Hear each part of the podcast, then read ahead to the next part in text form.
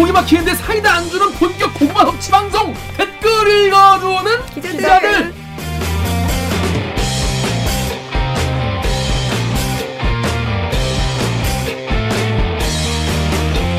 실화입니까? 실화냐? 저비용 고퀄리티를 추구하는 맞지? 맞지? 네. 사내송업 방송입니다. KBS 기사에 누리겠네요. 어디 댓글 남겨주세요. 분노, 질책, 응원 모두 다 받아드리겠습니다. 오늘 바, 아, 여러분들이 한 땀 한땀 눌러주시는 구독과 무슨 좋아요 버튼은 이거. 4차 언론혁명에 작고 큰 힘이 됩니다. 반갑습니다. 댓글 읽어주는 기자는 김기화 기자. 오늘 방송도 보시다가 그리서 이 방송 예능에도 어 괜찮다, 어, 재밌다, 들을만하다. 그러시면 구독과 좋아요 눌러주세요. 네. 잘 자기 소개해주세요. 내가 왔다. 왔다. 우킹 정현욱입니다. 안 올 줄 알았다. 와. 자 오늘 어디 갔다 오셨습니까? 사람을 2주를 따돌리고 말이야. 제가 2주를 여러분, 따돌리고 3주를 제 말씀 좀 따돌리려고. 했는데 그걸 또 어, 왔어 또. 나를 버리고 김원장 선배를 줬더니 구독자 많이 늘었대요. 역시 제가 영선을 버리고 두 번이라도 버려야지. 홍사훈 선배를 택했더니 응. 구독자가 많이 늘었습니다. 홍사훈 선배는 저 뉴스공장 나오셨던데 네. 대들기 때보다 되게 재미없더라고. 그러니까. 어, 너무 텐션이 떨어지고 그러니까. 김어준 공장장하고 잘 이렇게 케미가 안 맞더라. 아, 내가 봤을 때 조금 밀린 게 아닌가. 기사 기에서 약간 밀린 게 아니. 되게 극진하게 대접했어 아, 그랬어요? 공장장이 네. 되게 띄워줬어. 어. 그 도이치 모터스를 취재하는 모든 기자들이 일단 홍사원 1년 전 리포트부터 보고 시작한다. 댓글 읽어주는 기자들부터 보기 시작한다. 어. 아니 댓글 기사에 읽어주. 언급하셨잖아요. 어 그러니까. 대- 아니 그 장고사- 보면 자세히 나온다고. 어 대규모 자세히 나온다고 기사에 썼어. 아 기사에 음, 와, 네, 예. 뉴스 공장에서는 얘기 안 하던데. 거기서 얘기해 주지. 거기서. 그러니까. 한 마디 계속 들었는데 그러니까. 기다리고 들었는데. 혹시 해줄까? 어. 근데 홍상 선배가 오늘 우리 오리고기 사줬어. 오, 그럼 됐지 뭐. 런치 세트 그 그래서 홍상 기자와 김원장 기자 이제 원투 펀치로 많은 분들이 새로 또 들어오신 분들 많이 계신데 그럼 뭐 되게 재밌으니까요. 쭉 보세요. 드디어 이 땡이 됐더라고요. 그지 이땡 아. 이 원래 2였는데 지금 28이야. 맞아요. 그러니까 21.6인가에서 네. 되게 오래 21.5될 정체됐었는데 뻔했어 그때. 아 내가 2주 빠지니까 바로 떡상하고 말이야 서운합니다. 구독자 줄 때는 우리 1일비 하지 말자고 괜찮다고 이랬는데 느니까 계속 얘기해. 나 혼자 일일 병가니까 점 괜찮잖아. 아니 저는요 일비하지 않고 일희만 하는 편입니다. 반 잘라서 일희만 해. 좋은 희만 인생이 조증이야. 인생 쭉 조증으로 가자. 어, 자 그런데 부럽다. 여러분 혹시 어제 보였습니까? 책 읽어주는 기자들이라고 저희가 하나 아 이름이 책 읽어주는 기자들이에요? 책 읽기 근데 편집을 너무 안 하셨던데요. 진짜 그냥 이렇게 줄이기만 하고 뭐 아무 보정 작업이 없대. 왜냐 카메라가 한 대니까 아니 그러니까 뭐 자막도 없고 어, 한 번에 그렇게 한번 쭉 내용만 가지고 평가를 받고 싶어서 일부러 좀 그냥 그렇게 괜찮았던 해봤어요. 거 아니에요? 모르겠어요 댓글이 어떻게 할지 모르겠는데 뭐. 뭐 기회 되신 분 한번 가서 보시고 우리가 이제 뭐 그런 것도 해본다 이런 그러니까 느낌보다 조금 변명 같은 걸 음. 하자면 제가 이제 오늘 저 출장 갔다 오는 길에 차에서 어? 어, 어. 최초 공개를 봤는데 아, 올라오는 길에 올라오는 길에 차에서 봤어요. 뭐 잠깐 채팅도 참여했는데 제가 보기엔 되게 지루하더라고. 음. 그 내가 나는 되게 오디오가 안 끊기고 열심히 말을 하는데 이게 저희 제 입장에서는 그 순위 삼촌을 우리가 방송에서 여러 번 얘기했잖아요. 음. 그러니까 나는 아 이 얘기를 내가 또 했구나. 음. 이 얘기를 너무 내가 지금 장황하게 하고 있구나. 음. 라고 생각이 들어서 약간 조급하 조바심이 나더라고. 이거 음. 재미 없으시면 어떡하지? 음. 그래서 좀 반성했어요. 그렇습니다. 음. 반성하시고 저도 좀 반성하고 이 원래 첫 술에 배볼 수 없다. 이런 우리 조- 조상들의 말씀 있지 않습니까? 그래서 이제 점차 나 이게 왜, 왜냐면 대- 책 읽기고 뭔가 는 있잖아. 하, 단점이 뭔지 알려면은 해야 돼. 음. 해야 하면 알아. 해, 하여튼 해보지 않으면 단점이 뭔지 몰라. 그래서 하면서 나아지겠습니다. 오케이? 하면서 나아지는 걸 계속 좀 지켜봐 주셔야 될 텐데 그러니까. 어, 더 이상 못 보겠다 할 만큼 재미없으면 어떡해. 을! 을!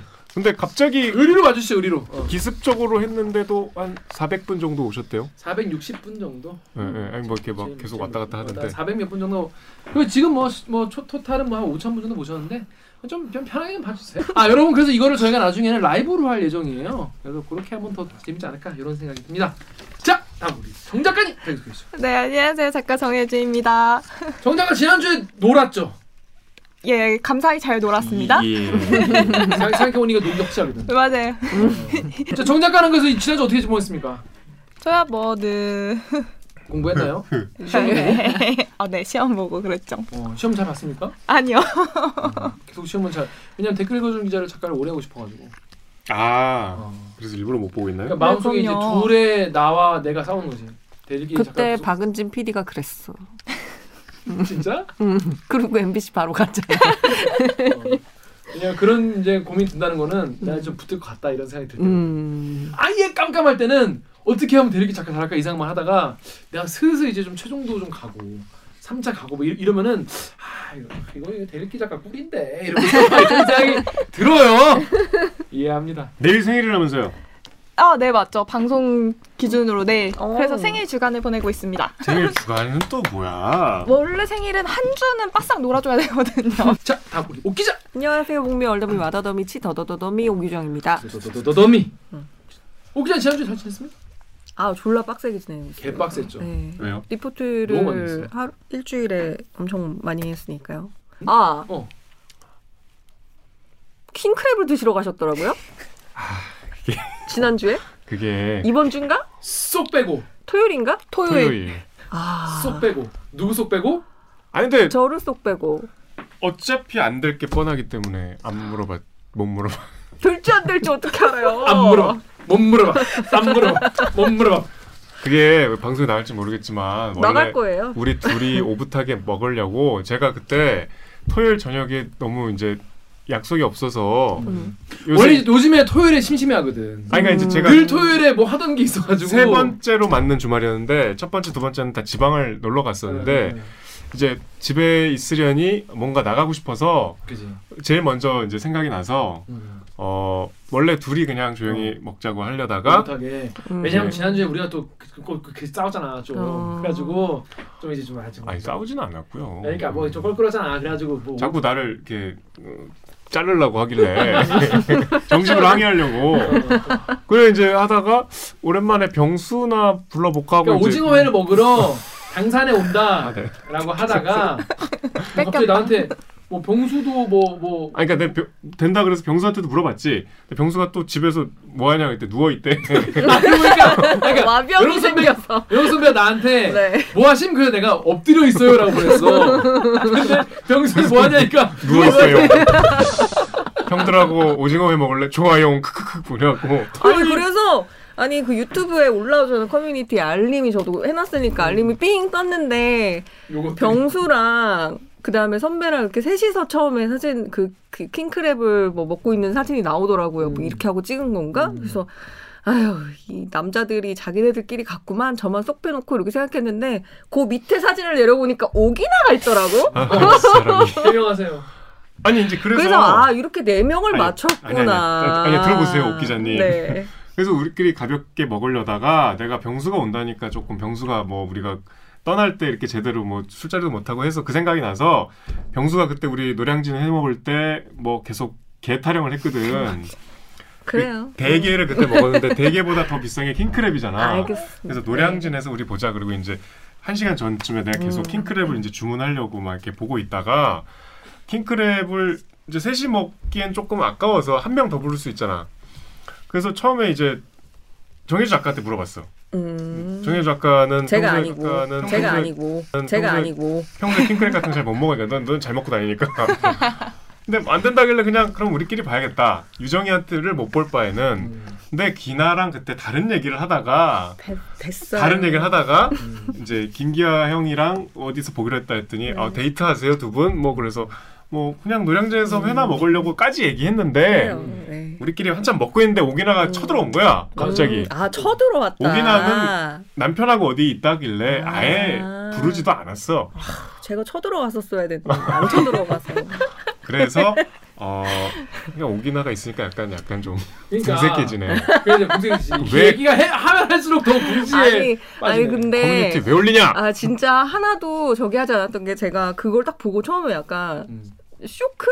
어, 뭐야 오기나가 있네? 어. 이런 생각이 든 거야. 아, 남자들끼리 있는 거는 아 그래 그러니까. 그- 그런 자리였어 오, 어. 이- 있네 이렇게 해서 근데 만약에 기화 선배가 토요일 저녁에 전화 와서 야 너 킹크랩 먹으러 나올래라고 했으면 제가 진짜 100% 됐다고 주말 주말까지 뭘 내가 보냐. 주- 저는 주말에 진짜 연락 안 해요. 그 그렇게 했을 것 같은 거예요. 음. 그래서 아 이거 내가 100% 거절을 아니 했겠다고 생각. 솔직히 섭외하는 입장에서도 100% 깔 게 뻔하거든. 아니 솔직히 그래 진짜. 근데 다음부터는 까여 주세요. 물어보고. 그래? 거- 알았어요. 그래. 까 까는 맛이 또 있거든. 꺼져. 꺼져. 어딜 연락하지 마세요 주말에 좋아요. 어딜. 그리고 연락 안 하면 또 서운해하고. 깔 줄 알고 이제 또 킹크랩 먹으려 하는데 된다면 어떡하지? 근데 다 지나서 하는 얘기지만 킹크랩이 생각보다 맛없더라. 그러니까 나왜나나 그 얘기 누구한테 했지? 너너 누구한테 남한테 하고 선배한테 얘기 안 했어 서운할까봐. 근데 킹크랩 생각보다 애가 등치만 크지 알았어. 속이 얼마 없더라고. 아니 별- 시세보다 두 배 비쌌거든 여름이라. 어. 근데 맛이 좀 떨어지더라. 말라 비틀어졌어 약간. 어, 애가 속이 좀 비었어. 그래서 그랬어. 그래서 사실 그냥 꽃게랑 씹는 그런 그런 거였어요. 꽃게가 더 맛있더라. 그랬구나. 꽃게야. 그랬구나. 말이 점점 길어지는. 말이 길어진 뭐라고? 자. 공산당. 네, 좋습니다. 그게 무슨 말이에요? 뭐야 그게? 말, 말, 말 많으면 공산당 몰라? 그게 뭐예요? 뭔데? 아 옛날부터 이- 이- 있는 말이에요. 처음 듣는데요. 책좀 읽으세요. 말만 공 무슨 책이 나오는 거야? 자 그럼 저희는 로고 광고에서- 듣고 무친뉴스 브리브리 브리핑으로 돌아오겠습니다. 로고 주세요. 나는 기레기가 싫어요. 지금 여러분은 본격 KBS 소통 방송 댓글 읽어주는 기자들을 듣고 계십니다.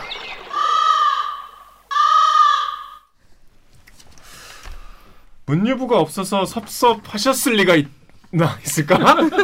김원장 선배가 나오는데 뭐 딱히. 뭐 하지만 뭐 저희가 구색을 맞추기 위해서 이번 주는 그럼요. 준비를 했습니다. 앞으로 묻힌 뉴스를 아유 그냥 그냥 눌러주세요 구독. 앵간하게 눌러주세요. Dynamic Korea입니다.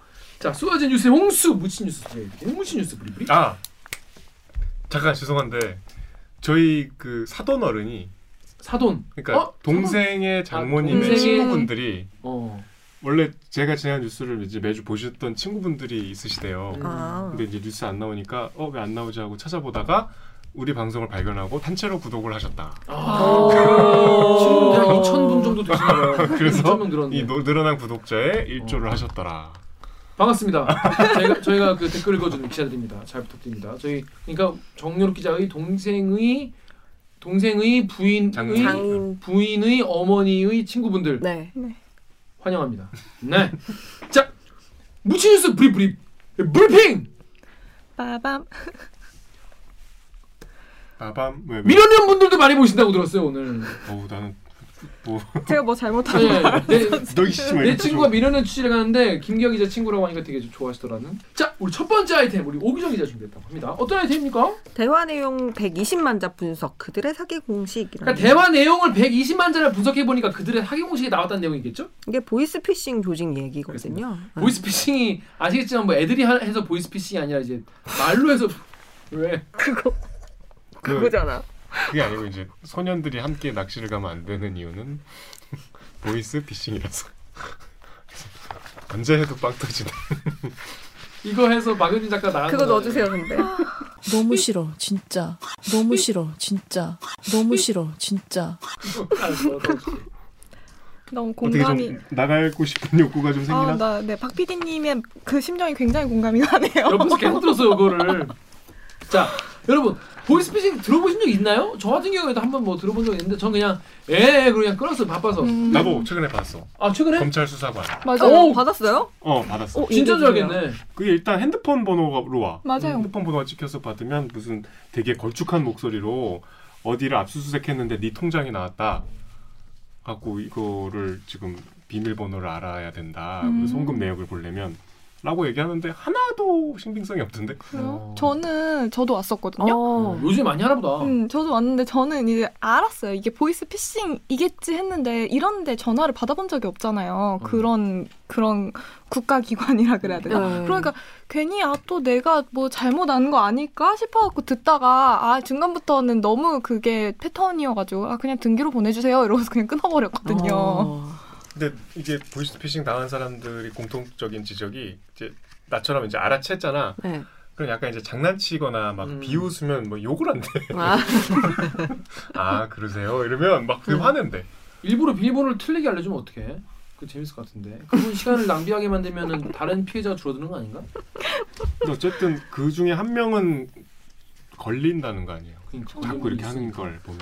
그 알면서도 계속 약간 어 맞나 아닌가 아직도. 하게 음. 된다니까. 저희 어머님이 걸리신 적 있어요. 어? 피해를 당하신 당할 건가? 뻔했죠. 아. 그 집에 전화 왔대요. 네. 그 그때는 이런 금융 보이스피싱이 아니라 내가 네 애를 아. 나를 김기화를 어. 지금 데리고 있다고. 맞아요. 나이가 몇 살? 아니 근데 지- 저희 어머니가 얼마 전에 그걸 받으셨어요. 그러니까 그래서 음. 뭐 막- 옥진용 씨 어머니 되시죠? 이러면서 음. 그래서 막 이름까지 언급하면서 어, 어, 그렇죠. 기, 어, 내가. 기화를 데리고 있는데 다쳐가지고. 어 아니 다쳐 뭐 우리가 지금 둘게 패고 있다. 어머. 그러면서 막아막 그런 소리 들리더래. 어, 그건 너무 무섭다. 어, 너무 너무 너무 그래서 아 이런님 막 무서울 뻔했는데 우리 어머니가 한참 들으시다가 그랬대요. 아 우리 아들 군대 갔어요. 그러니까 왜 아니라는 거 어느 지점에서 확인하시나요? 어머니는 계속 알고 있었어. 음. 갈 때부터 데리고 있다가 그 대대장인가 막 이게 어머니도 우리 어머니는 왜 그런 어머님이 계시잖아. 궁금해? 다 다 들어주는 거 있잖아. 어. 안할 건데 다 들어주고 미안해서 다 들어주고 아우 안한 거야. 보이스피싱거한테 미안해서. 그러니까 보이스피싱도 그렇지만 무슨 뭐 권유 전화 있잖아요. 음. 보험이나 아, 뭐 그런 거 일단 다뭐 듣고 사업, 안뭐 한다. 다, 다 들어주고 오히려 그게 더 민폐야 엄마 그분들 빨리 끊는 게 더 나아 딴 분한테 전화해야 되니까 그렇지. 다 듣고 아유 안 합니다 다 듣고 그러는 분이가지고 그 보이스피싱범도 다 들어준 거예요 어. 다 듣고 군대 갔지. 우리 아들 군대 얘 씨발 너무 끝났다는 거야 근데 이제 그게 예를 들어서 정말 그렇게 내가 뭐 여행 가 있을 때나거나 그러면 정말 무서 무서울 수도 있겠죠 그런 보이스피싱 그런데요? 아 아니 그래서 그 실제로 여기는 이제 뭐 다 다행히 안 당하고 그냥 끊었지만 보이스피싱 범죄가 2017년부터 이렇게 그래프를 보면 이렇게 초반에는 이렇게 그냥 완만하게 올라갔다가 조금 내려갔다 올라갔다 이런 식으로 가는데 2017년부터는 이렇게 올라가요. 어, 왜? 그때부터 스마트폰에? 뭐 그런 것도 있겠고 17년에? 그때부터 그 왜 핸드폰으로 뭐냐 모바일 어. 뱅킹이라든지 그런 걸 쓰는 사람들이 되게 음. 많아졌잖아요. 그래서 그걸 이제 간편하게 뭔가 이 범죄에 악용할 수수 있는 있고. 수단들이 많아진 거죠. 어. 그리고 이제 작년 같은 경우에 이제 코로나 때문에 더 많이 증가해서 지금 한 4만에서 5만 건 정도 피해가 잡히거든요. 1년에 5, 5 4, 5만 건? 네, 작년에 4만 많은데? 5천 건 정도가 됐으니까 오. 그렇게 보면은 하루에 121명이 보이스피싱을 당한다는 거예요. 그러니까 엄청나게 많은 사람, 12분에 한 명씩 당하고 있다고 음. 그렇게 봐야 된다는 거죠. KBS 시사기획 창 유튜브를 보면요. K 애쉬님이 나 이거랑 똑같은 전화 받은 적 있어. 이름도 똑같은. 그때 일이 너무 바빠가지고 제가 다시 전화 드릴게요 했더니 막 위협하고 지읒 리을 연병. 이응 아 지랄 연병. 음, 음, 오. 아 진짜? 네. 어, 나는 뭔지 한참 생각했어. 지랄. 에이. 이응 비응 뭐지 말했는데. 아 역시 쎄해져서 그냥 끊음. 처음엔 진짜 진짜인 줄 알았음. 순간 철렁함. 그렇다고 합니다. 이게 음. 당해보면 또 약간 정신이 약간 좀 멘탈이. 무너질 수도 있나 봐요. 그 작년에는 20대 취업 준비생이 보이스피싱 당해가지고 극단적인 돈 아유. 뺏겨가지고 그렇죠. 이게 이게 그그 유명한 김민수 검사 맞아요. 사칭한 사람한테 이제 보이스피싱 피해를 당해갖고 420만 원인가를 인출해주고 취업 준비생이. 근데 이, 이런 범죄들이 보이스피싱을 이제 대표적인 민생 침해 범죄로 얘기를 하거든요. 제가 아까 코로나19 왜 언급했냐면 코로나19 때문에 너무 어려운 사람들이 많아지니까 음. 생계가 어렵잖아요. 그러니까, 그러면 이제 뭐 금융기관을 사칭한 전화, 뭐 대출을 뭐 저금리로 바꿔준다든지 아, 이런 코로나 이것 때문에 저희 에서 이런 거를 뭐 예, 만들었습니다. 예, 예, 예. 이제 새끼 그러면 그런 이제 대출을 빙자한 사기의 피해자가 한 60%가 그런 어. 신용 등급이 7에서 10등급 정도로 굉장히 낮은 사람들이 그런 피해를 많이 겪는다고 하더라고요. 참 안타까워요. 나쁜 새끼들은 진짜 부지런해. 그래서 이제 시사기획 창에서 음.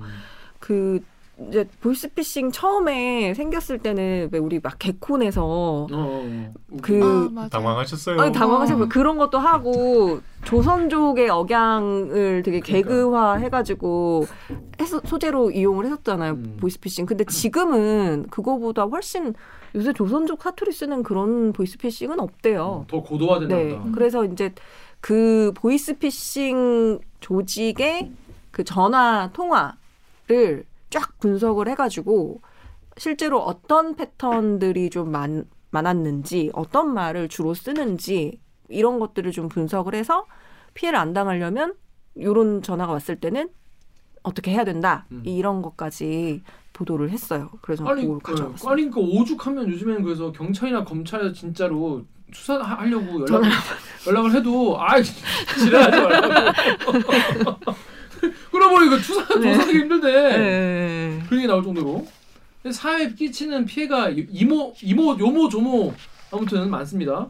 그래서 여기 덕후 댓글 우리 정혁 기자 읽었으니까 우리 정혁 작가 읽어주십시오. 네, 덕후 익명님이 받아본 사람 말로는 평소에 텍스트로만 봤을 땐 아직도 이딴 구닥다리 수법을 쓰냐라고 생각하면서도 막상 음. 받으면 공권력으로 강압감 주니까 아무 생각도 안 난다고 함. 맞아요. 그러니까 우리 같은 기자들은 음. 뭐 평소에 뭐 검찰 경찰 뭐 통하는 거 많이 뭐 일- 일상적으로 통하니까 음. 그런 전화 오면은 아, 누구세요? 아, 음. 아 무슨 수사관? 에? 그런 분 없는데? 막 뭐, 뭐, 오히려 우리가 음, 음, 음. 뭐 누구 아세요? 뭐 이러다 보면 당연히 그냥 심드렁하게 넘어갈 수 있는데. 평생 그런 분이랑 통화해 볼 일이 없는. 맞아요. 음. 어 음. 갑자기 전화 오면은 알면서도 뉴스 보고도 음.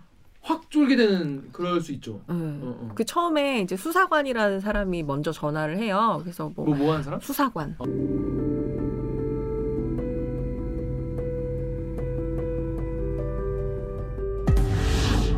여보세요. 여보세요. 네. 네, 김민 씨 본인 되세요? 네. 아, 네, 수고하십니다. 여기 서울중앙지검이고요. 네. 이도현 수사관입니다. 네. 그 본인 앞으로 명의 도용 사건이 접수가 됐어요. 아, 이거 통화 가능하세요? 네.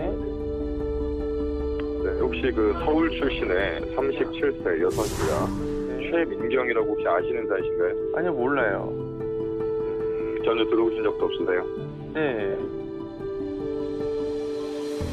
네. 지금 저희 지검에서 이 최민경이를 주범으로 한 금융 사기단을 지금 검거를 하는데요. 아, 예, 예. 근데 검거 현장에서 김씨 본인 명의 통장이 지금 두 개가 발견이 됐어요. SC 제일은행하고 대신증권 CM에게 이거 본인이 직접 만드신 통장 맞으신가요? 아니요. 알겠습니다. 일단 본인 진술 확보를 했고 본인 명의 통장이 지금 불법 현장에서 발견이 됐기 때문에 예. 본인이 사건의 가담자인지 피해자인지 구분이 돼야지만 저희가 진술을 취할 수가 있어야 돼서 뭐 본인 뭐 허위 진술을 하신다거나 혐의점이 만약에 확인이 되면은 유선 조사 즉시 중단되고 소환 및 영장 발부가 될 수 있다는 점 미리 법적으로 고지를 해드립니다. 내용 이해 가세요? 네. 뭐 본인은 혼자 계신 겁니까 지금? 네, 혼자 있어요. 그래서 제가 검사님 지금 바로 연결해 드릴 거니까 전화 끊지 마시고 잠깐 대기를 해주시고 그 저는 이제 본인 담당 수사관인 이도현 수사관입니다. 제 이름을 좀 기억을 해주시고요. 전화 끊지 마시고 잠깐 대기를 좀 해주세요. 네, 알겠습니다. 여보세요? 네, 안녕하세요. 자, 본인 수사 시작하기 전에 담당 검사가 누군지 정도 아셔야 되니까 제 소개 잠깐 할게요. 네. 알겠습니다. 네, 여기는 그 서울중앙지방검찰청 첨단범죄 수사팀의 팀장을 맡고 있는 김민수 검사예요.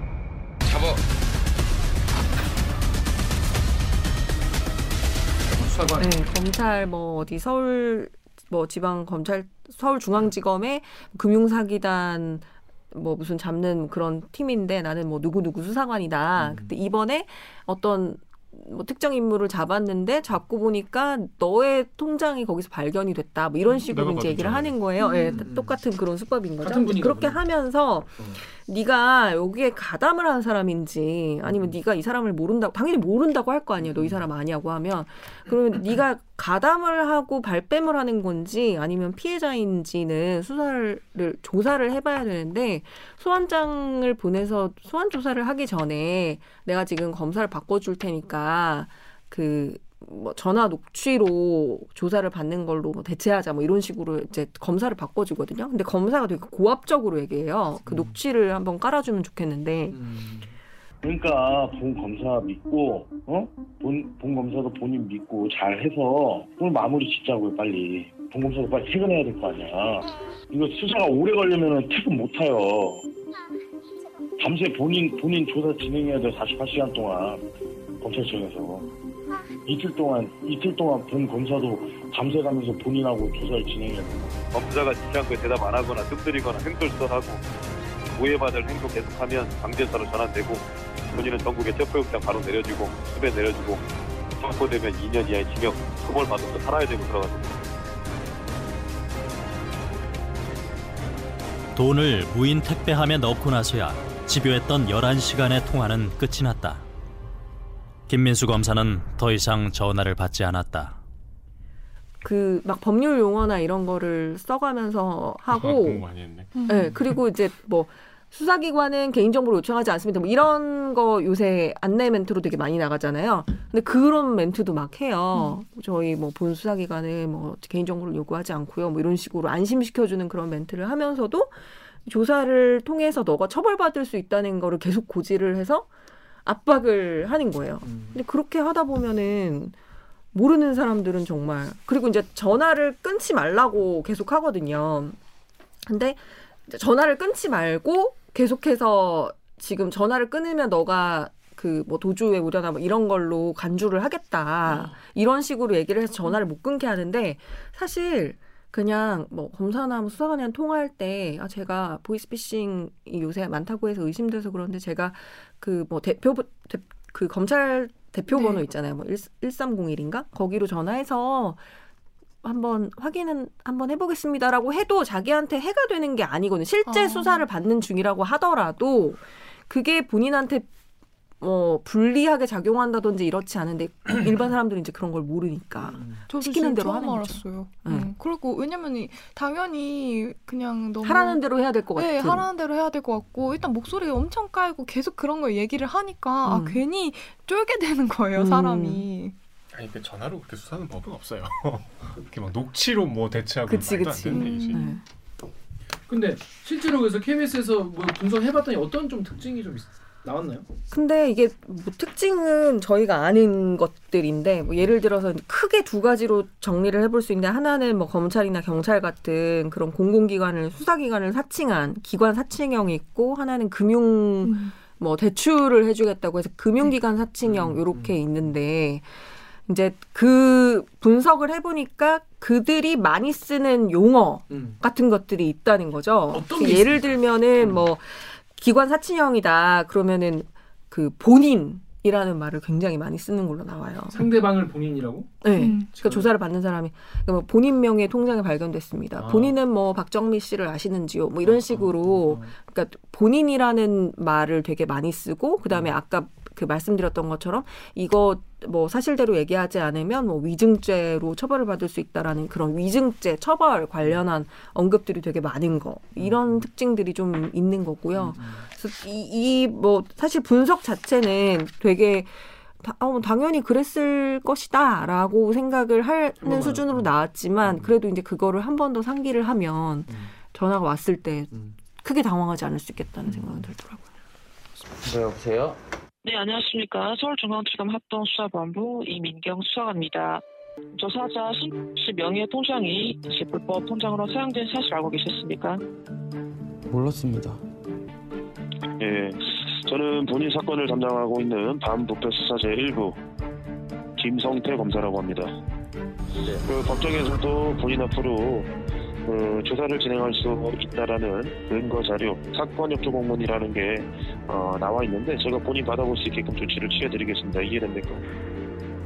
어, 네네. 검사는 슬슬 목청을 높이고 지금 뭐 다른 행동을 계속하고 있는 거예요? 뭐예요? 지금 필기를 좀 하고 있어가지고. 어느새 목소리도 고압적으로 바뀌었다. 그 유선상으로 진행하니까 씨가 이 실질적으로 와닿지 않아가지고 안일하게 생각을 하시는 건가요? 아유, 아닙니다. 지금 너무 놀라갖고. 나 검사야. 과시하는 듯 대놓고 겁을 주기까지 했다. 우선은 제가 약식으로 진행할지 강압적으로 대면 조사 구속 수사 진행할지 제가 판단을 할 테니까요. 그거 확인하고서 제가 판단하겠습니다. 아시겠어요? 뭐 기본적인 개념 좀 챙기자고요. 제 말이 어렵습니까? 서울중앙지검장 명의의 공문도 보냈다. 지검장 이름과 직인도 찍혀 있었다. 진짜 같은 가짜였다. 아 그리고 그게 있었어요. 뭐. 사람이 없는 곳에서 전화하십시오가 음. 한 30%가 그렇게 얘기를 하거든요. 오. 지금 사람이 없는 곳에서 통화하고 있습니까? 이거를 물어보는 게 있는데 그게 왜 물어보는 거냐면 혹시나 내가 통화하는 걸 옆에서 듣고 누가 너 보이스피싱 아니야? 뭐 이렇게 하면 그걸 차단할 수 있잖아요. 그러니까 이제 그거를 원천적으로 막기 위해 그럴 그 환경을 막기 위해서 그 지금 이거 녹취가 되고 있는데 녹취에 뭐 잡음이나 이런 게 들어가면 증거로서의 효력이 없기 때문에 개소리지 증거로서의 효력이 없기 때문에 사람이 없는 곳에서 통화를 해야 된다 뭐 이런 식으로 얘기를 해요. 근데 오히려 사실 혼날 나오시죠. 여기 창에 인터뷰한 검사는 오히려 이제 그 사람이 있는 곳에서 하도록 한다. 음. 네, 그, 그래서 뭐 잡음이 들어가서 뭐 증거로 쓰고 뭐 이런 경우는 없다 이렇게 얘기를 하더라고요. 음. 그 이거 이런 전화가 왔을 때 어떻게 돼요? 일단 그래서 그 제가 저, 저도 예전에 한번 어 금융기관 사칭해서 대출하게 해줘 대출을 해준다 싸게 대출해준다고 접근했던 그런 케이스를 한번 취재를 한 게 있는데 그때 제가 놀랬던 그게 그게 벌써 3년 전이었어요. 근데 그때 되게 놀랬던 게 내가 확인을 하려고 그 은행이 맞는지 확인을 하려고 전화를 했는데 그 사람이 받았다는 거예요. 은행 대표 전화를 끊고 의심스러우니까 내 핸드폰으로 그 은행의 대표번호로 전화를 걸어서 아 뭐 누구 누구 담당자가 아까 전화가 왔었는데 그런 사람이 있냐 그랬더니 실제로 있, 있더라는 거예요. 그래서 그게 어떻게 된 거냐 봤더니 그 중간에 콜 가로채기를 하는 거죠. 그러니까 여기에 뭐 예를 들어서 뭐 대출하려면 무슨 서류 같은 거 써야 되잖아요. 그러면 이제 뭐 톡이나 이런 걸로 보내주고 아 이거 깔아서 설치하세요 한다든지 아니면 이거 작성하세요 해가지고 파일 보내주는데 그거 여는 순간 악성 코드에 감염이 되는 거예요. 그러면 말하면 말하자면 이제 좀비 폰이 되는 거예요. 누군가가 조정을 할 수 있는. 그래서 나는 뭐 1588에 뭐 몇 번으로 전화를 하지만 실제로는 걔한테 거는 어 걔네한테 거는 거지. 그래서 그런 게 있더라고요. 그래서 요새는 그냥 끊고 다시 전화해 보세요가 아니고 일단 의심되면 전화를 끊고 다른 사람 폰으로 전화를 해야 된다. 네. 정말 살기 힘들다. 그렇게 해야 된다고 하더라고요. 네. 조금 바뀌었습니다. 그래서. 영화에서 나오는 항상 그 이렇게 은행 강도들이 그러니까, 어. 은행에서 신고 전화하면 또 바깥에서 누가 이렇게 음. 가로채. 네. 콜 가로채기. 그런 것까지 하면서 열심히 하는 범죄 집단들이 있는데 문제는 뭐냐면 잡기도 힘들거니와 잡아도 조치가 잘안 된다고 합니다. 음. 자 KBS 유튜브의 제임스 딘님이 이게 제일 큰 문제. 피해가 없으면 조치를 못해. 그지들 범죄를 미리 피하고 다른 피해 막으려고 제보를 해도 안 움직여. 그러니까 이 피해가 발생해야만 수사하고 잡을 수 있는 거, 처벌할 수 있는 거예요. 그러니까 피해 일어나기 전까지는 못 잡는 거야. 제보를 아무리 해도 음. 결정적인 제보를 해도. KBS 홈페이지에 정치한 놈도 연하야나 상대방 죽이려는 쓸데없는 법안 잘도 만들면서 보이스피싱 특별법 제정하자는 민생에 도움되는 놈 하나도 없다.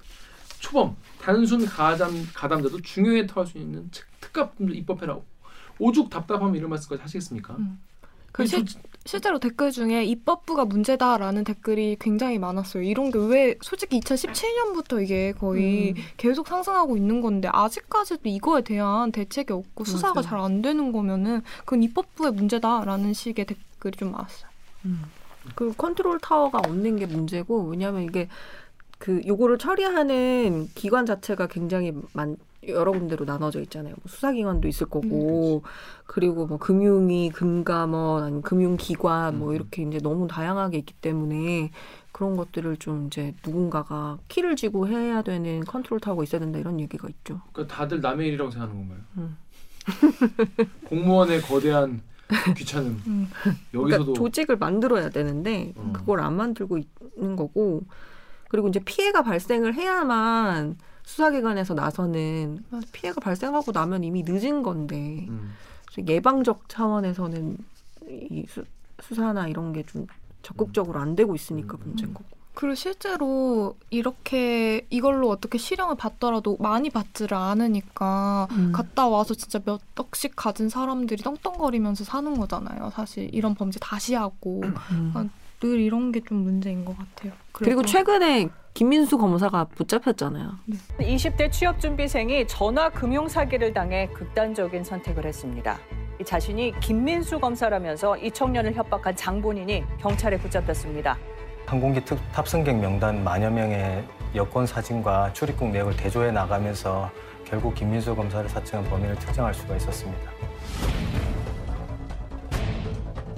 김민수 검사의 목소리 뒤엔 사기 범죄 조직이 있었다.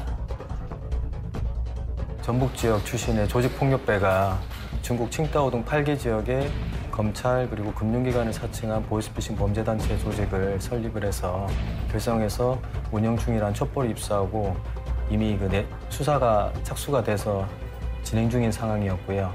김민수 사칭범을 비롯한 총 4개 보이스피싱 범죄단체 조직을 수사를 진행해 왔는데 그 해당 조직은 6명을 비롯해서 그 파생된 조직원까지 총 98명을 검거해서 이 중 29명을 구속했습니다.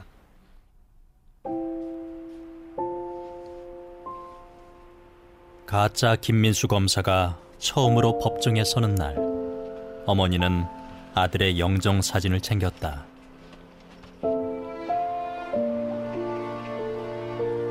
보여주고 싶었어요. 이렇게 이제 우리 그 아빠나 엄마는 노력 이렇게 우리가 이렇게 알려서 잡았다. 이번에 중간책도 잡았고 이번에 또 이제 가짜 김현수 목표를 잡았잖아요. 그러니까 이거를 우리 아들한테 보여주고 싶어요. 가까운 우리 아들을 위해서 지금 엄마도 이렇게 노력하고 있다고. 그래서 막 얼굴 공개하라고 음. 솔직히 사형 그 뭐지 사기죄라고 하지만은 사- 실제로 사람이 죽었는데 음. 음, 이런 댓글도 좀 있었고 아무튼 이 보이스피싱 같은 경우에는 여러분 진짜로 감- 심장 철렁하지 마시고 음? 맞아. 의연하게 대처하시는 게 전화로 뭘 요구하는 법이 없어요 수사기관이 절대 없어요. 개인 정보를 근데 그것도 그런데 자식 그 자녀 가지고 야, 하는 사람 너무 많아져가지고 요즘에는 그거에 제일 문제. 자 다음 아이템은 제가 준비했습니다. 요거 우리 애프터 서비스 같은 개념을 한번 준비를 해봤어요. 수술 중 상습 성희롱 혐의했던 전직 인턴 의사 있지 않습니까? 법정에서 한 마디도 안 했다고 합니다. 음. 자, 요거 우리 예전에 그 김혜주 김혜주 기자인가? 김혜주 기자 음, 나와서. 어, 했었는데 미친 분이죠. 이 인턴인데 요, 이 사람 어떤 사람인지 모- 그 기억 못 하시는 분도 계실 것 같아서 짧게 설명을 좀 드리자면은 어 인턴을 하면서 얘가 아산병원이었나요? 아산병원 네. 되게 오래전인데 지금 이제 집안하고 있고 2019년에 있었던 일이에요. 아산병원에서 수련받던 인턴 의사가 평소에도 이제 성희롱성 발언을 간호사분들한테 막 많이 하고 있대요. 예, 그러니까 이건 뭐 기사에 많이 안 나왔지만은 뭐 덩, 남자는 뭐 덩치가 크면 뭐 성기도 큰데 여성도 그러냐? 뭐 이- 이런 이런 이런 거를 간호사한테 물어봤다고 합니다. 그래서 왜 그런 말 하냐니까 아이 뭐 간호사라서 물어본 거지 여자라서 그렇게 희롱한 건 아니다라고 하는데 그럼 혹시 의사 선생한테 물어보지 이거 간호사 선생한테 물어봐. 그럼 네가 논문을 찾아보면 될 거 아닙니까? 근데 그렇게 안 하고 그런 발언을 수- 되게 꾸준히 했다고 합니다. 그런데 뭐라고 했냐면 어, 개복 수술 이 여성분 이렇게 배를 갈라서 이렇게 열고 하는 수술이었다고 해요. 거기에서 오픈이 끝난 후에 그 연 이후에 교수님 기다리는 동안 앉아서 쉬라고 하니까 저는 자궁을 좀 더 만지고 싶어서 여기 서 있겠습니다. 이렇게 말을 했어요. 참 어, 이렇게 말한 거예요. 실화입니까? 실화입니다. 그래서 수술 후에 쫓아나와서 중요한 질문이 있다고 하고 어, 여성 성기도 볼 수 있나요? 이렇게 물어봤다고 합니다. 그리고 다른 수술 중에 갑자기 자궁을 먹나요? 이렇게 질문을 해서 사람 중에 먹을 수 있는 부위가 어디냐 임마 그건 식인종 아니냐 이렇게 대답을 했는데 잠시 뒤에 이전에 어느 지역에선 여중생이 초등학생 먹지 않았나요? 이렇게 질문했다고 합니다. 그게 무슨 말이야? 몰라 실화입니다. 그때 기억나네요. 그때 음. 출연해서 그리고 어, 수, 어, 술 준비 끝나고 교수님 기다리는 중에 환자의 어, 성기를 반복적으로 만지는 행위를 하여서 하지 말라고 여러 차례 자, 제지하였으나 반복적으로 유사 행동을 해왔다고 했다고 합니다. 듣기도 너무 끔찍한 이야기죠. 뭐 거의 토할 것 같은데. 근데 더 문제 뭐냐면 얘가 이것 때문에 어 그 병원에서 징계위원회 를 열고 열었는데 회, 그 병원에서 아산병원에서는 정직 3개월밖에 맞아. 안 나왔어요. 음. 그리고 끝나가지고 복귀했어요. 어디로 어느 과로 갔어요? 아니, 계속 그 거기로 복귀해가지고 교육을 받았어요 그때. 그래가지고 어, KBS 물어보니까 병원 측은 씨의 복귀에 대해서 의사 자격이 박탈되지 않는 한 수련 기간 1년 동안에는 지도를 해야 한다 이렇게 얘기했어요. 음. 거기서 계속 이거 받았어요. 그래가지고 아니 그래가지고 너무 어이가 없어가지고 보도를 한 거예요 KBS에서 그때. 음. 그래가지고 저희 데일리기에서도 이거를 다 다룬 거죠. 근데 그러고 나서 어떻게 됐냐? 이제 막 사람들이 막 난리가 난 거지. 이게 보도가 되니까. 그래서 보세요. 그때 무슨 댓글 달렸냐면 데일리기 유튜브에 데이빗 가렌님이 신기해서 만져? 난 네가 신기해서 좀 접해도 되냐? 신기해서 변명이야. 넌 좀 맞자. 신기해서 맞아야겠다. 이런 말씀하셨고 민트랑님이 야 빨간 줄 그이면 공무원 못하잖아. 어 의사도 이런 못하게 되는 거 아니 못하게 해야 되는 거 아니냐라고 했는데 그 다음에 어떻게 됐는지가 이번에 기사에 나왔습니다. 근데 이분이 그 다음에 그래서 병원에서 어떻게 했냐면 하도 논란이 많이 나, 나니까 병원 측이 지난해 4월에 수련 취소 결정을 내렸어요. 수련 취소 결정을 내리긴 했어요. 그래서 아 근데 그 다음에 병원 측에 물어봤더니 우리가 수련 취소한 거지 의사 면허가 취소, 취소가 되지 않으면은 다른 병원에서 수련을 받을 수도 있대. 음. 대박 아닙니까? 그렇겠죠. 어. 여러분 진짜 그래서 이게 수련 취소 기사가 나왔어요. 근데 다른 병원에 수련이 과정을 지원할 수 있대요. 본인 수련을 계속 받고 싶으면 의사 면허, 면허는 그대로 있으니까. 야, 개, 진짜 대단하지 않습니까? 그런데 병원 측이 결정 내렸는데 송파 경찰서가 강제추행 혐의로 어, 이 씨의 사건을 검찰에 송치했고 서울 동부지검이 지난 5월에 이 씨를 재판에 넘겼습니다. 그래서 어, 어제 어, 이 씨의 첫 번째 공판 기일이 있었다고 합니다. 근데 이 씨가요 재판부에 본인은 국민참여 재판을 받고 싶었다고 했대요. 계속 정말? 얼마나 더 크게 혼날라고? 어, 대단한 분 정말?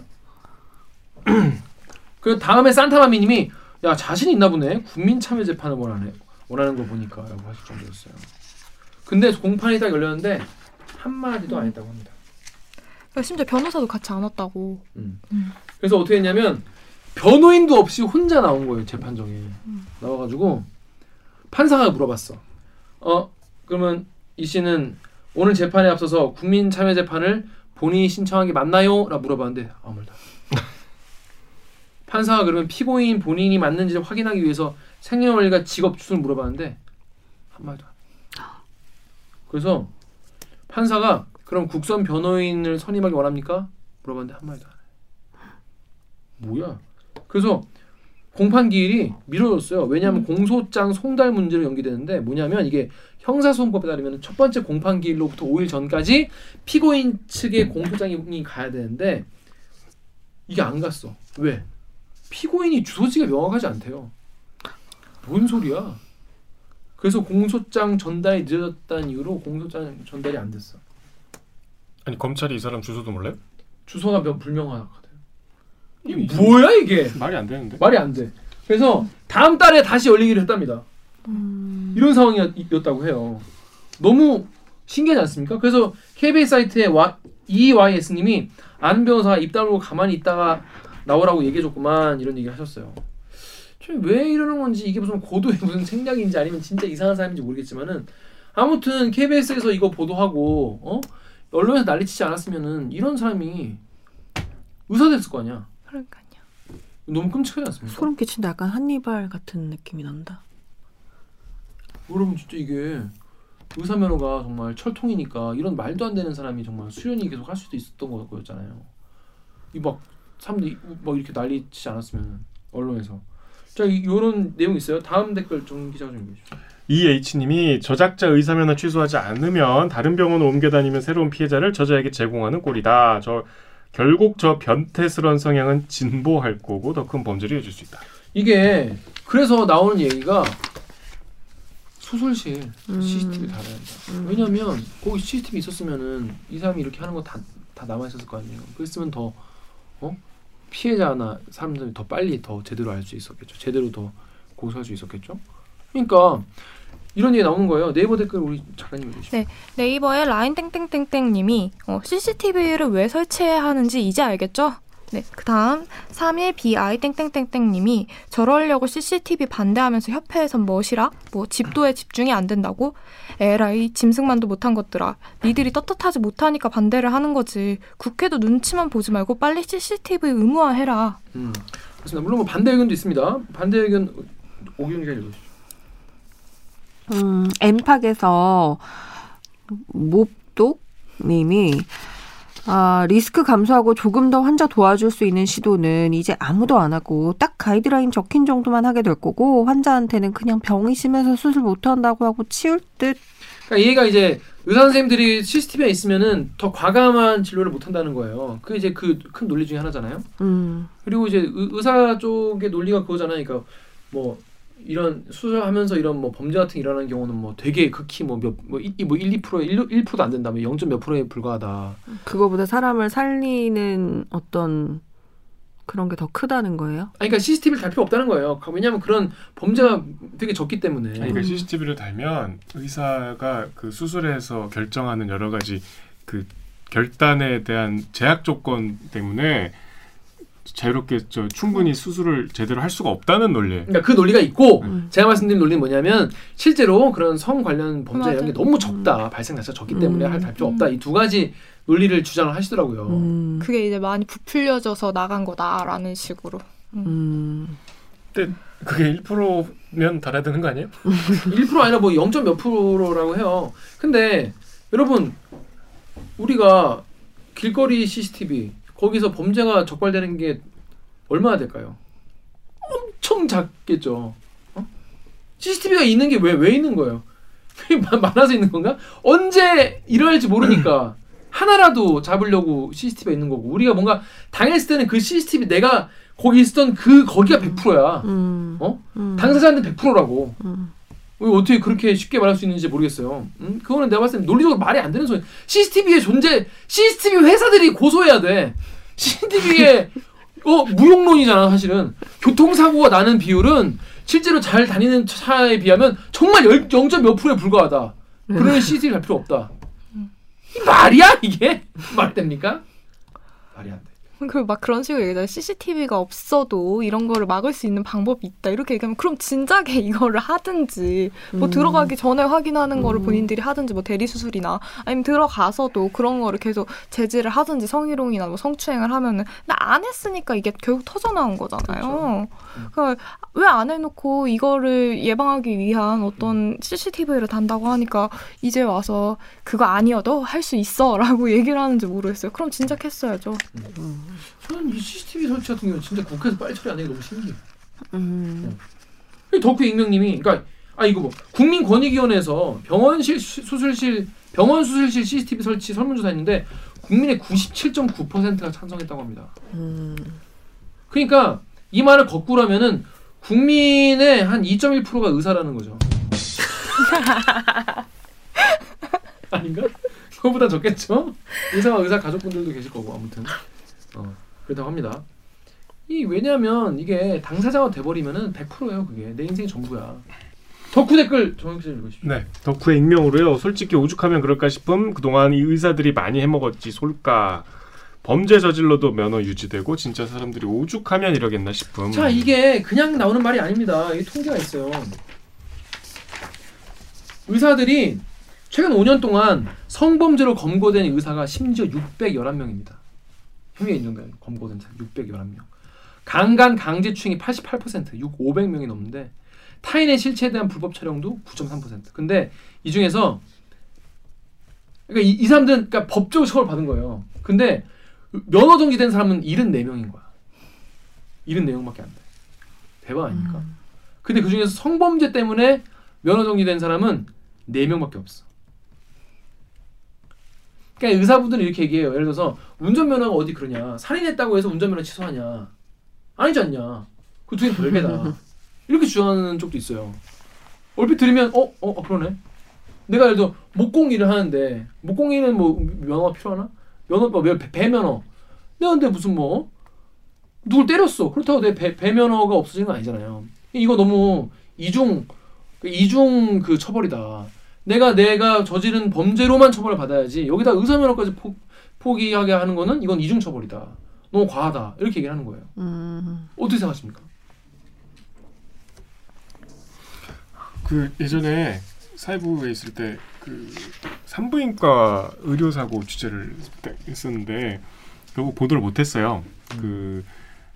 그큰 병원이 아니고 이제 동네에 있는 작은 산부인과에서도 출산 많이 하시잖아요. 거기에 산모가 이제 멀쩡한 산모가 아이 나라 들어갔다가 돌아가셨던 사고여서 이제 가족이 뭐 다양한 자료를 다 이제 같이 첨부해서 제보를 했기 때문에 그러니까 이제 결론적으로 여러 가지 정황과 자료를 취합해 보면 밤에 응급 상황에 의사가 안 온 거고 되게 그 담당 의사가 아니어서 왔는데 뒤늦게 왔는데 대처를 잘 못한 거야. 그게 거의 명백해 보이는데 딱 하나 그 수술실에서 무슨 조치를 했는가는 알 수 없죠. 음. 근데 이제 그건 그 공백 때문에 보도를 결국 못했어요. 왜냐하면 그 안에서 얼마든지 의학적으로 전문 지식을 통해서 디펜스를 할 수 있기 때문에. 그러니까 여러 의사나 우리 저 자문을 받아도 정황상 명백해 보이지만 이거를 법적으로 따지면 할 말이 없을 수 있다. 의사가 명백하게 그 자기의 어떤 어 과실 사유를 밝힐 수 있는 그 참 CCTV만 있으면 해결되는 문제인데 이 지금 얘기한 대로 뭐뭐 여러 가지 확률의 문제가 아니라 그 산모가 진짜 태아하고 같이 돌아가신 거였거든요. 그런 사소하지 않 그러니까 사소해 보이지만 사소하지 않은 의료 사고가 굉장히 많아요. 특히 이제 규모가 작은 병원일수록 그거는 딱 전문 지식을 쥐고 있는 의사의 권위에 이게 굉장히 그 환자가 대처할 수 있는 방법이 거의 없어요.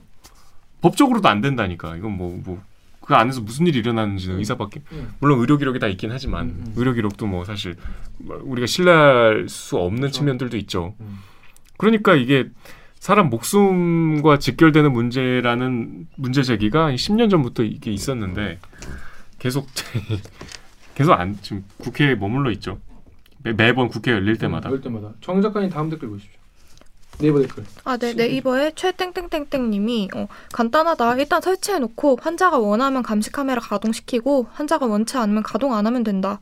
이런 환자가 원하는 대로 인권 보호되고 또 수술 의사가 감시 카메라 밑에서 수술하면 위축, 위축된다 해서 못한다 하면 그 의사는 죄송하지만 능력이 안 되는 거니까 수술 못하게 하면 된다. 카메라 있다고 위축되고 카메라 없다고 위축 안 된다 하는 게 나는 수긍할 수 없는 것 같은데 카메라 없으면 제멋대로 하겠다고 하는 것 같은데 여러분은 어찌 생각하시는지? 그건 이건 핑계인 것 같아. 어, 그냥 그냥 그 기득권, 그 권리, 우리가 잘못했을 때 추궁받지 않을 그 힘, 그 전문 지식으로 무장한 그 힘, 그 깜깜한 곳에서, 그 이제 알려지지 않는 곳에서 자기가 추궁받지 않을 그 권리를 놓치기 싫어서 억지 쓰는 것 같아요. 저는 제 생각에는. 근데 그 런 생각은 들기는 해요. 이게 의사들이 우려하는 게 어느 정도 일리가 있다는 생각이 드는 지점은 그러니까 응급 상황이 오면 의사들은 어쨌거나 사람을 살리려 살리기 위해서 뭔가 가이드라인이라고 정해져 있지 아- 않은 그러니까 가능한 모든 조치를 그치. 고려할 거 아니에요. 그리고 가족들도 그걸 원해요. 그쵸. 뭐든지 다 어, 해주십시오 이렇게. 그냥 살려만 주세요. 이렇게 그치, 그치. 하잖아요. 그러면 때로는 거기서 행해지는 어떤 그, 그 처치들이 어떤 시선을 바, 에서 봤을 때는 굉장히 리스크가 큰 처치일 수도 있잖아요. 근데 그게 항상 결과론적으로 음, 평가를 받으니까 그치, 그치, 그치. 그러면 사람을 살렸으면 그건 굉장히 능력이 음. 되는 거고 그 의사의 능력이 되는 거고 결과론적으로 사람이 죽었으면 음. 살리지 못했으면 이제 무리한 처치가 되는 거잖아요. 근데 그렇게 됐을 때 그 CCTV의 역할은 이 사람의 의료 사고를 주장하는 데에 의료 사고를 입증하는 데에 쓰이는 게 되잖아요. 근데 그렇게 되면은 상대적으로 그런 그 사람이 좀 뭐 죽고 사는 그 과에 있는 의사들은 상대적으로 수술실에 들어갔을 때 예전에 하던 거에 비해서는 뭔가 위축된 처치를 할 수밖에 없 지 않을까 이런 생각도 무슨 말씀인지 알겠고 네, 해볼 수는 있을 또 이제 것 이런. 것도 있을 네. 것 같아요. 그러니까 내, 내가 예를 들어서 뭐 예를 들어 의료 사고 났다. 음. 본의 아니게 났으면 이거를 이제 유족들이 다 볼 거 아니에요. 그쵸. 그러면 그걸 가지고 하나 하나 하나 트집을 음. 잡아서 음. 나에게 해명하라고. 음. 어마어마한 노이즈가 생기는 거지. 음. 의사 입장에서는 사실은 나는 정말 최선을 다했고 난 정말 올바른 의사고 난 정말 최선을 다했는데 정말 불행하게도 좋지 않은 결과가 나왔을 뿐인데 이게 유족들에게 가면은 요즘엔 또 유족분들이 또 굉장히 디테일하게 또 지적하시는 경우가 많잖아요. 음. 굉장히 그러면 그거가 굉장히 공포스러울 수 있을 것 같아. 음. 와 내가 이런 사고가 나면은 이거를 이, 이 영상을 언론사에 보내고 자기가 아는 의사한테 보내가지고 이것도 문제야 저것도 문제야 저것도 문제다. 얼마나 이걸 가지고 꼼꼼하게. 유족분들은 당연히 그, 그럴 수밖에 없죠. 내 가족이 죽은 영상인데 그거를 정말 프레임마다 쪼개가지고 정말 이렇게 가볍게 말하면 시비를 걸기 시작을 하면 이 의사 입장에서는 그거 응대하다가 다른 환자 음. 치료할 시간을 뺏길 수도 있는 거지. 음. 그거 생각해 보면 또 쉬운 문제는 아니겠다는 생각은 또 지금 생각하니까 또 들긴 드네. 근데 이제 당연히 다 그럴 수 있는데 이제 이- 검사랑 의사가 대표적으로 그렇죠, 그렇죠, 그렇죠. 굉장히 많은 권능과 권한을 부여한 부여받은- 좀 비정상적인 직업이잖아요. 검사도 형사소송법상 굉장히 많은 권한이 집중돼 있는데 그거의 전제는 딱 하나인 것 같아. 검사가 정의로운 존재라는. 검사가 음. 정의롭다는 저- 전제만 성립이 된다면 사실 그런 권한을 부여했을 때 가장 효율적으로 그렇죠. 범죄를 제압할 수 있겠죠. 네. 판사도 마찬가지. 의사도 그렇고. 근데 이제 시대가 바뀌었어요. 음. 그렇지 않다는 여러 가지 사례가 수십 년 동안 스- 축적이 되었고 검사나 의사나 어떤 엘리트도 다 불완전한 인간이고 환상이었지. 굉장한 많은 사례들이 쌓여 있고 지금 얘기하는 우려에도 불구하고 이제는 그들이 조심하고 거기에 대응을 해야 돼요. 음. 그런 본인이 의도하지 않 나는 선의를 갖고 했지만 이렇게 생각할 시대는 끝났어. 내가 의도하지 않은 결과도 내가 책임을 져야 되는 시대야. 맞아요. 기자도 마찬가지예요. 네, 어. 기자는 더 그렇죠. 어, 기자는 더 그렇지. 그러니까 이런 여러 가지 합리적인 좀 이해할 음. 만한 사안이 우려가 되더라도 크게 보면은 그거는 그 이제 그 직업에 감당해야 될 몫이 이젠 돼버렸어요. 그러니까. 그러니까 저는 이건 수, 수, 수, 수술 CCTV는 약간 이제 상식의 영역이 됐다고 생각해요. 음. 맞아요. 그러니까 저도 그러니까 억지로라도 이제 의사 선생님들의 편에 한번 서서 한번 생각을 해보면 아 이런 되게 어마어마한 노이즈 같은 것을 감당을 할 수 없겠지. 그리고 병원도 어마어마하게 일이 늘어나겠지. 하지만 이제는 사회가 예전이랑 다른 사회가 돼버린 거죠. 그 과정을 다 공개해야 되고 그걸 해명을 해야 되는 거예요. 이제는. 그러니까 더 그런 게 안 생기도록 조심해야 되는 거고. 근데 그 과정에서 내가 위축돼서 내 일을 잘 못한다? 그럼 본인 능력인 거죠. 뭐, 뭐, 뭐 어떻게? 어. 가혹하지만 그렇게 가혹하지만 됐죠. 네. 근데 그런 잣대가 신뢰를 더 쌓고 신뢰를 환자와의 신뢰를. 쌓고. 근데 그게 그런 잣대가 이제는 본인들이 생각해 보세요. 의사 선생님들도 기자에게 음. 혹은 정치인들에게 대통령에게 원하는 기준이 점점 높아지고 있잖아요. 음. 사실 예전이랑 다르잖아요. 본인도 그걸 받아들여야 되는 시대가 된 것 같아요. 억울하고 뭐 불편하고 힘들겠지만 어, 뭐 어쩔 수 없는 것 같아요. 큰 흐름이다 이런 생각이 좀, 좀 들어요. 음. 자, 그렇습니다. 그래서 이 씨는 이제 재판 받는다는데 이런 분이 의사가 되면 안 되겠죠. 근데 지금의 상황에서는 이런 분도 이제 계속 뭐, 의- 뭐 수련이 과정 받을 수도 있다고 하니까 요런 게 요런 일이 다시는 일어나지 않아요. 우리 당신 여러분 우리 주변에 있을 수 있는 일이에요. 이것도 어떻게 되는지 또 의뢰법 개정 어떻게 되는지 한번 좀 지켜보도록 하겠습니다. 자, 그럼 저희는 로고 듣고 삼성의 웰스토리 일감 몰아주기 기사가 진짜 안 나오는데 이게 여러분 이게 아 여러분은 아시겠지만 이게 테넷식 구성 앞이 그러니까 앞이 뒤고 뒤가 앞, 앞인 시간대가 약간 거꾸로 예, 이게, 이게 되는 아, 저 2부 안 나오나요? 그렇죠. 정유 기자는 지금 있지만 2부에는 아직 오지 않은 그러니까 블루 팀 같은 거죠. 네. 어. 해놨죠. 레드팀 네. 같은 거죠. 그래서 이제 정유 기자는 안 온 거예요. 이제 안 와. 오기 전인으로 방송이 나갑니다. 근데 거기서는 삼성의 웰스토리 일감 몰아주기가 그냥 밥값 밥 먹이고 이런 게 아니라 삼성의 이재용 부회장 불법 승계 과정의 퍼즐 중에 하나였다는 장대한 설명을 한 시간 넘게 한 내용입니다. 성민수 기자 모시고 다음 시간 이어가도록 하겠습니다. 자, 그러면 2부에서 뵙겠습니다. 로고 주세요. 빠밤.